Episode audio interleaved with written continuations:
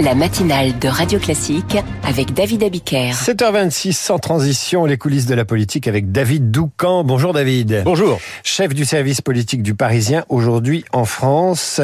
La liberté des femmes de recourir à une interruption volontaire de grossesse sera-t-elle gravée dans le marbre de la Constitution? La classe politique retient son souffle car un vote décisif mais incertain a lieu aujourd'hui au Sénat. Oui, le souhait du président de la République est d'inscrire l'IVG dans la Constitution. L'idée de cette révision est née sur fond d'inquiétude face aux remises en cause de ce droit aux États-Unis et dans certains pays d'Europe. Pour que vous compreniez parfaitement les enjeux du vote du jour et tout ce qui se passe en coulisses, je dois vous rappeler les épisodes précédents. En février 2023, c'est-à-dire il y a un an, le Sénat s'apprête à rejeter un texte de la France insoumise visant à constitutionnaliser l'égal accès au droit à l'IVG. Mais Philippe Bas, sénateur LR de la Manche et ancien collaborateur de Simone Veil, propose un amendement de compromis.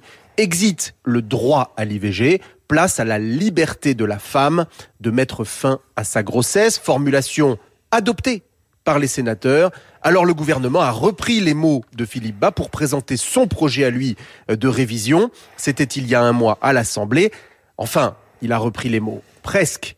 La loi détermine les conditions dans lesquelles s'exerce la liberté garantie à la femme d'avoir recours à une interruption volontaire de grossesse. Les macronistes ont rajouté l'adjectif garantie. L'Assemblée a massivement adopté et aujourd'hui c'est cette formulation-là qui revient donc devant le Sénat. Mais pour que la révision avance, il faut que le Sénat adopte précisément la même formule dans les mêmes termes. Exactement, les auditeurs de Radio Classique le savent. Pour réviser la Constitution par la voie du Congrès, il faut d'abord que chacune des deux chambres valide le même texte au mot près.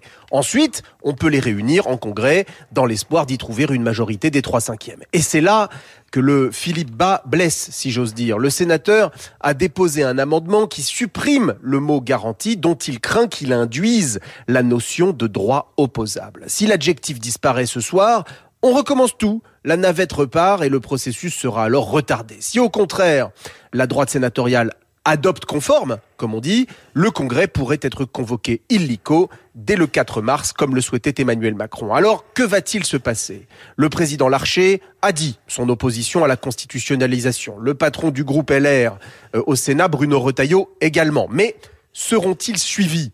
Hier matin, en réunion de groupe euh, au Sénat, une sénatrice LR a haussé le ton.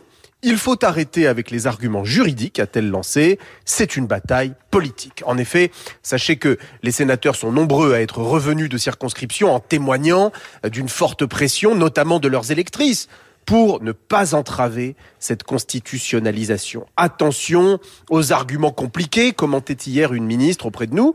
S'ils jouent à changer les virgules, les gens se diront tout bêtement que le Sénat est contre l'IVG. Alors nous verrons euh, ce soir vers 19h30 quelle sera l'issue, mais une chose est certaine, euh, ce n'est pas l'image euh, qu'LR a envie de renvoyer. Et surtout auprès des femmes, suis-je tenté d'ajouter le droit à l'IVG, on y reviendra dans le journal imprévisible avec Marc Bourreau dans, dans un quart d'heure. Merci David, à demain. À demain. Tout de suite, la météo.